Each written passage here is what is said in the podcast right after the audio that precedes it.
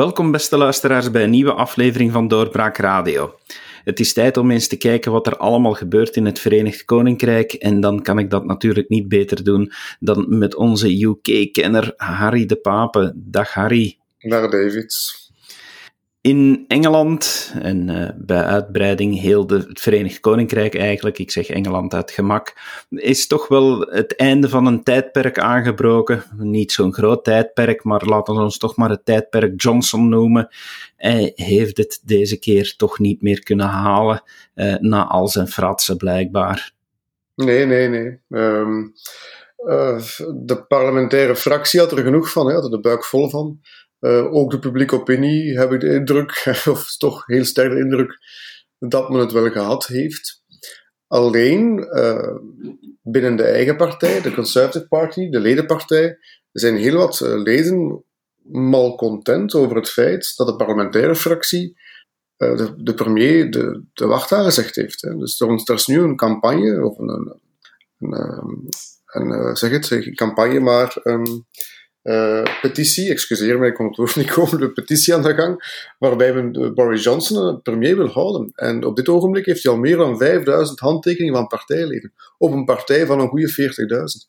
Dus dat is toch wel al, al aanzienlijk. Dus ik, tijdperk Johnson voorbij. Hij heeft gezegd, hasta la vista baby, hè, dat is van, uh, van Arnold Schwarzenegger. Die kennen we beter als de man van I'll Be Back. Ik heb de indruk dat hij in zijn achterhoofd daarmee rondloopt, met I'll Be Back. Ja, als je dat zo zegt, dan, dan zal hij misschien wel nu terugtreden als premier, maar een heel sterke schaduwman blijven.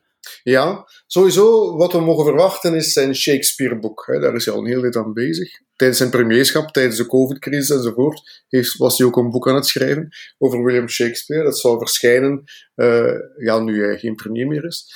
Um, wat ook nog interessant kan zijn, is of hij zijn parlementszetel kan behouden, want uh, kiesdistrict waar hij parlementair voor is, hij maar een krappe meerderheid.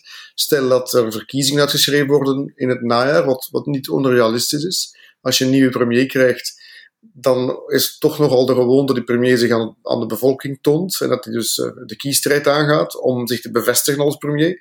Het zou kunnen dat hij een parlementaire zetel verliest en dan is het verhaal wel voorbij.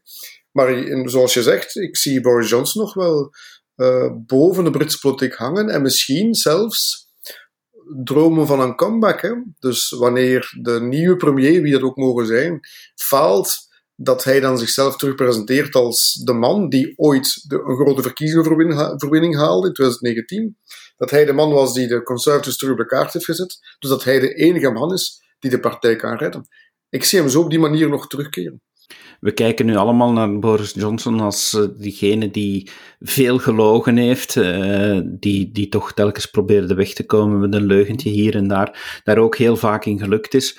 Maar buiten die negatieve feiten, wat kunnen we vooral herinneren van de man? Wat is, uh, wat is zijn, zijn nalatenschap eigenlijk aan de Britse politiek? Um, als, dus even, om eventjes niet helemaal op je vraag te antwoorden als nalatenschap als premier in het algemeen kan je zeggen uh, het feit dat de Britten uh, als eerste als één man achter de Oekraïners stonden. In Oekraïne is Boris Johnson een held. Hè. Er zijn al straten daar hebben genoemd, heb ik, heb ik gelezen. Dus hij wordt daar beschouwd als de man die van dag één heeft gezegd wij steunen Oekraïne. Dus dat is een nalatenschap van de premier wel. Um, voor de Britse politiek, waarin hij wel succesvol geweest is. Je hebt de vaccinatiecampagne, de regering heeft dat zeer efficiënt uitgerold. En gaf zelfs de Europese Unie het nakijken. Hè. Op dat vlak hebben de Britten echt een voorsprong genomen. Um, ook opmerkelijk, eh, iets wat we vergeten zijn, of dat in onze pers niet echt aan bod is gekomen, wanneer in, uh, wanneer in Hongkong uh, de Chinese totalitaire staat zich echt op Hongkong heeft genesteld, hebben de Britten gezegd: kijk, alle Hongkong-Chinezen zijn welkom in het Verenigd Koninkrijk.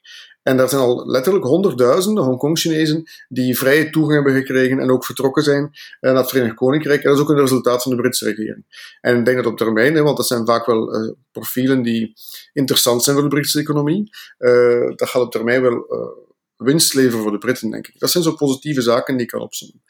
Maar wat een grote domper op de feestvreugde hierbij wel is de geloofwaardigheid in de Britse politiek. Hè. de Britten hadden al geen hoge pet meer op van hun politici. Dat was al een hele tijd zo. Daar heeft Tony Blair een rol in gespeeld, met het liegen rond de Irak-oorlog, onder meer. Uh, maar dat is alleen versterkt nu met Boris Johnson. Hij is natuurlijk ook de man die Brexit heeft mee moeten begeleiden en invoeren. Dat is Daar zal hij ook altijd. Ja, dat is zijn grootste nalatenschap, Brexit. Ja, sorry dat ik je onderbreek, Jan. Nee, nee, maar dat, dat is het hem net. Brexit, uh, we gaan altijd Boris Johnson kunnen verbinden aan de Brexit. Uh, met alle uh, moeilijkheden er ook wel mm. bij, want het is niet altijd even vlot verlopen, natuurlijk, die Brexit. Nee, men heeft willen verkopen als een, ja, als een, een, een, zaak die met roze geur en maneschijn ging verlopen. Dat is niet zo. Hè? Uh, de Brexit is een moeilijk iets. Maar, en dat is uh, iets wat bij ons niet begrepen wordt, heb ik telkens de indruk, want ik moet dat, als ik daar vragen over krijg, altijd herhalen. Maar voor veel Brexiteers maakt dat niet uit, die economische rompslomp die daar rond hangt. Hun idee is, we zijn nu soeverein, we zijn politiek autonoom en daarover gaat het. En dat kost, kost dat geld, kost het een prijs, dan is het maar zo. Op termijn gaan we daar winst uit halen. Dat is het mantra van de Brexiteers, dat is het mantra van Boris Johnson en ze zijn er heilig van overtuigd. En dus voor Brexiteers is Boris Johnson de held. Dat is zo. Uh, je gaat ook zien wanneer de verkiezingen zouden uitgeschreven worden en de conservatives zich gaan moeten presenteren uh, aan de kiezers, dan ga je ook merken dat heel wat Brexiteer-kiezers kwaad zullen zijn op de Tories, omdat ze Boris Johnson hebben afgezet. En die dus niet zullen meegaan met de nieuwe kandidaat-premier omwille daarvan. En de Tories zullen daar stemmen door verliezen. Dus je hebt nog steeds een grote aanhang in het Verenigd Koninkrijk rond die Brexit. En dat, dat mogen we niet onderschatten. Uh, je hoort ook de Europese Unie uh, nogal smalend nu zeggen, uh, ja, de Britse economie vaart er niet wel bij. er is een, een krimpt in plaats van groeien. Goed, ik las de voorbije dagen in onze nationale pers hetzelfde voor de, de Europese Unie. De wereldeconomie krimpt in het algemeen. Dus, maar goed, bij de Britten is het sterker, dat is wel een feit. Dus de brexit kost geld. Maar daar draait het voor veel Brexiteers niet. Voor de Britse bevolking natuurlijk is dat weer een andere zaak. Voor de brede bevolking zijn heel wat mensen ook gewoon nog boos omwille van die Brexit. En dat versterkt dan met die figuur van Boris Johnson, versterkt die boosheid, omdat hij dan nog gelogen heeft, uh, die Partygate enzovoort. Dus zijn heel wat mensen nog meer dan boos op de Tories. Dat is ook een feit. Is dat misschien de tegenstelling die er dan momenteel leeft? Hè? Je zei daarnet, binnen de partij zijn er nog heel wat mensen die zelfs een petitie tekenen om hem eh, aan de macht te houden.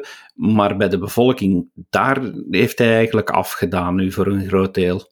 Ja, um, ja, voor een groot deel. En je schetst daar wel iets interessants voor een groot deel, want je hebt nu opinie, opiniepeilingen. Ik heb het hier op onze vorige gesprekken ook al op gewezen. De Britten zijn gek op opiniepeilingen, meer dan bij ons. Um, en de opiniepeilingen waarbij Boris Johnson ook premier is, de Tories staan op verlies.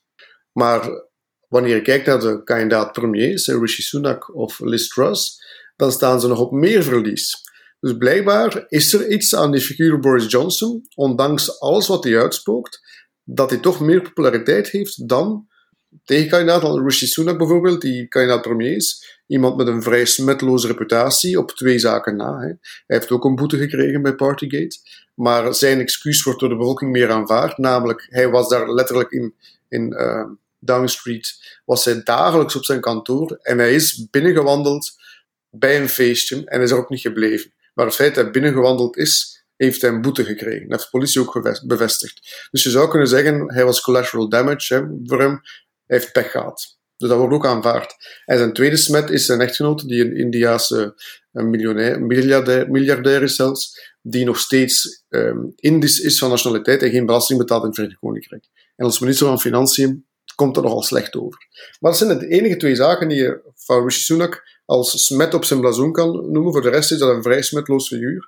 En toch die figuur slaagt er minder in om kiezers te bekoren dan een Boris Johnson, die zoveel, ja, die zijn blazoen is denk ik vol met, met blutsen en builen en, en, alles wat je kan bedenken. En toch is hij populairder. Dus er is iets aan die man, ja, hij kan connectie maken met, met een bepaald deel van publieke opinie dat heel sterk is.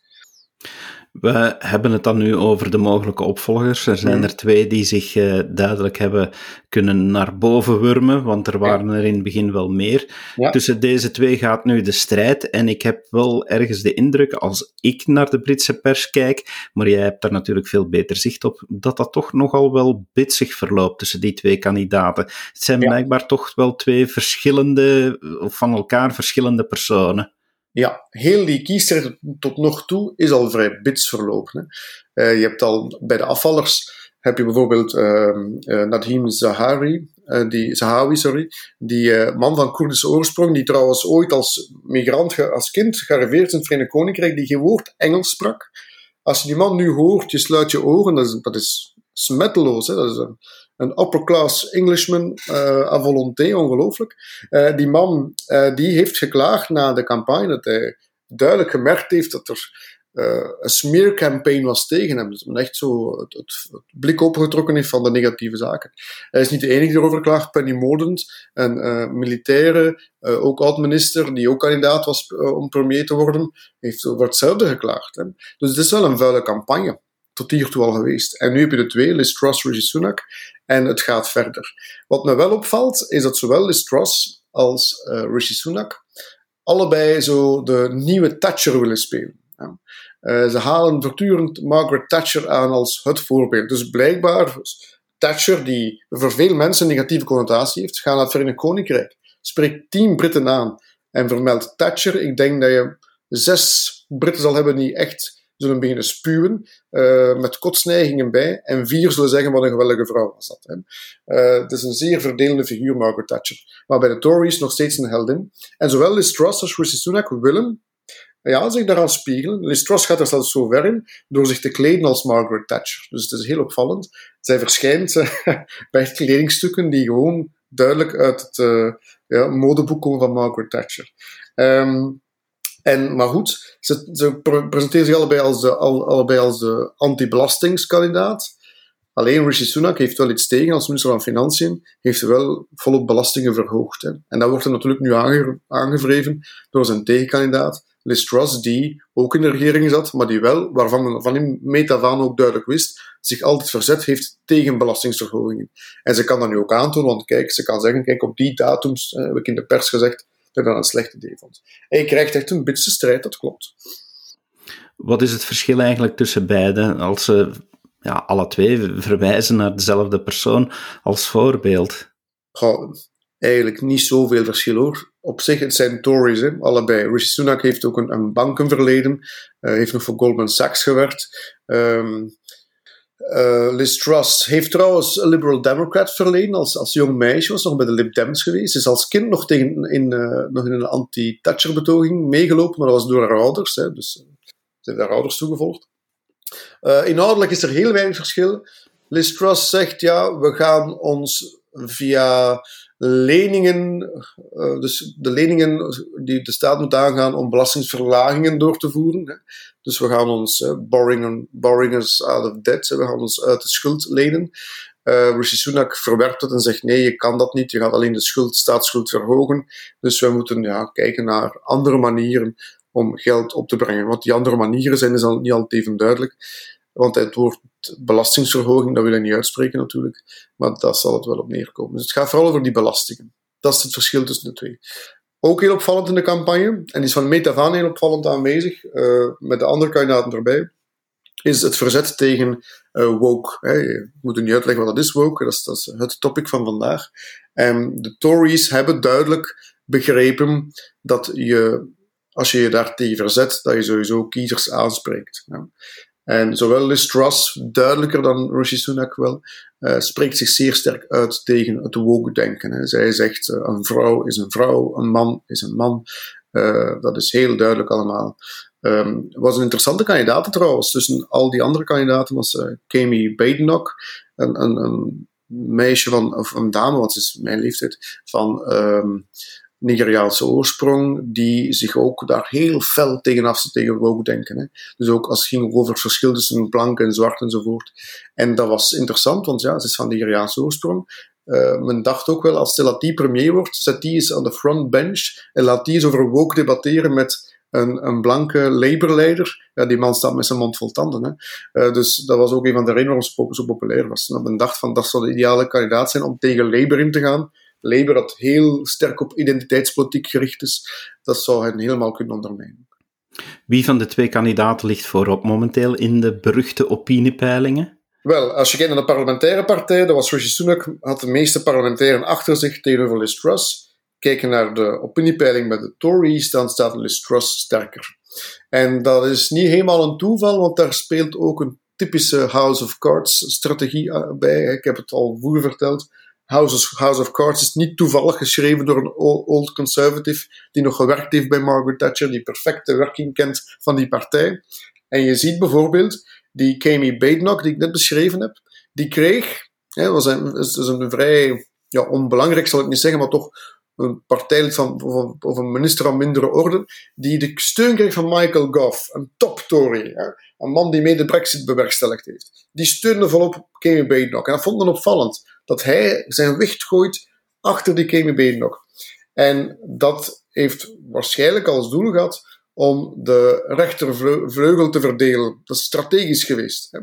Um, want op die manier krijg je een zwakkere, uh, softe kandidaat. En men beschouwt Rishi Sunak als een van de zwakkere op dat vlak. En dan kan nu de rechtervleugel zich volledig achter Liz Truss gaan scharen.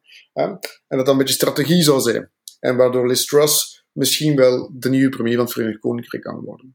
Waar ik toch wel ergens vraagtekens bij stel, uh, eerlijk gezegd. Want Liz Truss, ze heeft daar verdiensten, hè, ook als minister van Buitenlandse Zaken heeft ze daar verdiensten. Uh, maar inhoudelijk schiet ze toch regelmatig tekort, vind ik. En op welke punten dan? Dat haar dossiers niet voldoende kent. Ze heeft al een paar, paar keer uh, uitspraak gedaan waarbij, ze zichzelf wel een beetje belachelijk maakt. Uh, en dat is niet één keer gebeurd, dat is een paar keer gebeurd. Kleine details hoor, maar die wel pijnlijk zijn. Als ze dan premier zou worden, gaat dat heel pijnlijk zijn om als premier uh, ja, zo van die fouten te maken. Maar goed, ze is een, kleine overheidsstory. Hè. Ze wil weinig belasting, weinig staat. En dat horen de rechtse Tories heel graag. Dus ze, loopt, ze staat voorop in die peilingen. Is een van deze twee kandidaten een handpop van Boris Johnson? Liz Truss zit in de vleugel van Boris Johnson. Uh, Jacob Rees-Mogg, de upper class Tory, heeft, is van dag één de man geweest die zowel achter Boris Johnson stond, want in zijn, hoewel Boris Johnson qua figuur complete tegengesteld is van Jacob Rees-Mogg, um, qua, hoe zal ik het zeggen, hè, levensstijl en qua ja, ethische opvattingen, zal ik zal zo maar uitspreken, heeft altijd achter Boris Johnson gestaan omdat hij de man was die Brexit ging bewerkstelligen. En nu staat hij uh, achter Liz Truss, omdat hij haar meer vertrouwt met Brexit dan uh, Rishi Sunak. Op zich vreemd, want in de Brexit-discussie destijds, 2016, even terugspoelen, Rishi Sunak was een Brexiteer, Liz Truss niet. Maar vandaag is Liz Truss meer Brexiteer dan Rishi Sunak. Heel opmerkelijk. Mhm. Wanneer weten we eigenlijk wie de volgende premier wordt? In het najaar, in september gaan we dat weten. Ja. Dat, is, dat is nog, nog een tijdje. Ondertussen zitten de Tories natuurlijk in het kamp waar de klappen vallen. Mm. Um, hoe profiteert uh, ja, de oppositie hier nu eigenlijk van? Eerlijk gezegd, um, dat, is al van, dat is al een hele tijd zo. Hè. Labour, hè, dat is de grootste oppositiepartij, profiteert niet um, door zichzelf. Het is niet omwille van Labour dat Labour het goed doet in de peilingen. Labour doet het goed in de peilingen omdat de Tories zo onpopulair zijn. En dat is een beetje de zwakte en ook het gevaar van, voor Labour. Stel nu, nou, stel nu, Liz Truss of Rishi Sunak, een van de twee wordt premier, en die slagen erin om op een goede communicatieve manier de, ja, een boodschap over te brengen, dan ga je volgens mij vrij snel zien dat Labour weer in de moeilijkheden komt. Ja? Want ze hebben nu op dit ogenblik een, een, een voorman, Sir Starmer, die ja, Oké, die man probeert de partij terug uh, op spoor te krijgen. Vecht nog altijd in zijn eigen partij een hele robber uit met identiteitspolitiek, uh, minded politici, uh, met een extreem linkse vleugel die nog altijd boos is omwille van het feit dat Jeremy Corbyn uit de partij gezet is, of uit de parlementaire partij gezet is, om beter te zeggen. Dus hij vecht nog intern heel sterk en hij heeft zelf niet meteen een charismatische persoonlijkheid. Dus ik denk als de Tories erin slagen, dan gaat Labour meteen snel smelten als sneeuw voor de zon. Maar op, dit ogenblik is het zover nog niet. Op dit ogenblik zien, zit de bevolking vooral een vechtende partij. En raakt die bevolking ook die partij wel een beetje heu. Vergeet niet, die is intussen al twaalf jaar aan de macht. Dat is een zeer lange tijd. Hè. Uh, dat is intussen al langer dan Margaret Thatcher ooit premier geweest is. Ja.